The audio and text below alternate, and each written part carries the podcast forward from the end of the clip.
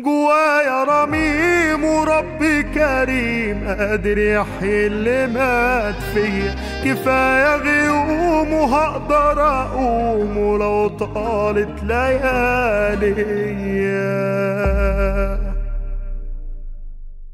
تبني عقلية الضحية بالذات عند الموظف بيلجم قدراته وبالتالي بيقلل قوي كفاءته. فإذا كنت عايز تعيد بناء كفاءتك محتاج رقم واحد تعرف إنك أنت ضحية أفكارك. حاول تصدق الفكرة اللي بعرضها عليك دي. كتير من الأوقات ما الواحد فعلا في رحلة شغله يبقى ضحية مدير كان ظالم بس اللي فات مات. دلوقتي أنت محتاج تتخلص من عقلية الضحية وإنك اتأذيت وتتبنى تحمل مسؤولية نفسك. ربك بيقول في القرآن هو الذي جعل لكم الأرض باللي فيها هو الذي جعل لكم الأرض ذلولا يعني متسخرة فامشوا في مناكبها وكلوا من رزقه وإليه النشور. وهنتحاسب يوم القيامة. أقصد أقول لك من الكلام يلا أبواب الرزق مفتوحة لك. اللي فات اتعلمت منه. ما تبقاش ضحية فكرة إنك ضحية. فدي أول حاجة.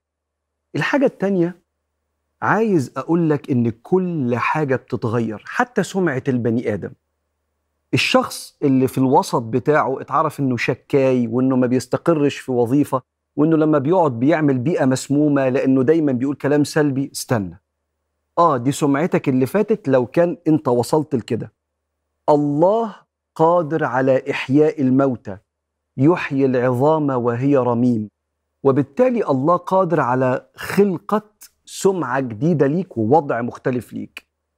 قال موسى لقومه استعينوا بالله واصبروا إن الأرض لله يورثها من يشاء من عباده.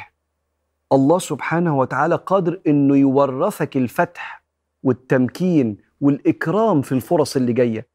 أنت محتاج تتبنى العقيدة دي. إن الذين آمنوا وعملوا الصالحات إنا لا نضيع أجر من أحسن عملا. فاطلع من عقلية الضحية. ثم ثق إن ربنا قادر على تغيير كل حاجة فاتت من حياتك. الحاجة الثالثة اللي محتاج تعملها لإعادة بناء كفاءتك اللي ممكن تكون انهارت بسبب إحساس الضحية ده إنك أنت تطلع بره كده وتقيم نفسك كموظف. تطلع من ال dance view لل balcony view. ده مثل عند العلماء أو terminology كده مصطلح إن البني آدم وهو بيعمل حاجة كأنه على المكان بتاع الرقص اسمه ال dance view مش شايف نفسه. اطلع بره كده وقف في البلكونة وقيم نفسك. انت محتاج إيه؟ محتاج تبطل شكوى؟ محتاج اللي يعبر عنك شغلك مش طلبك انك تاخد حقك؟ محتاج التزامك عملك في صمت اندماجك في فريق العمل؟ شوية حاجات قيمها انت فقدتها الفترة اللي فاتت وانعدمت بسبب احساسك انك ضحية وانك مضطهد في الأشغال اللي فاتت؟ قيم كده وبسم الله تبنى بقى كل القدرات دي. واشتغل على كده ومدد وعون ربنا معاك. الحاجة الأخيرة علشان تعيد بناء كفاءتك كموظف محتاج يبقى عندك أستاذ منتور. تقعد بين إيديه زي التلميذ وقل ربي زدني علما. بيسموها عقلية النمو. واحد عنده معلومة إنه لسه محتاج يتعلم فمحتاج أستاذ. واحد شايف إن الطريق يقدر ينمو فيه. واحد متواضع بيسمع. وسلم له قلبك وعقلك شوية. حد يكون أكبر منك عنده خبرة سنين أطول منك واقعد احكي له مواقف بتحصل في الشغل. واكتسب منه ردود أفعال تساعدك على اللي جاي. ربك في القرآن بيقول لك ولا ينبئك مثل خبير. اقعد مع الخبير ده. وحكي معاه بمنتهى الصدق. قول له إيه اللي بيوجعك؟ وإيه الكلام اللي أنت بتفهمه؟ كأنه اضطهاد. وإيه الحاجات اللي أنت بتشتكي منها؟ واسمع من خبرته لو هو كان إنسان ناجح. بكده يبقى انت تواضعت والمتواضع موفق ومعان.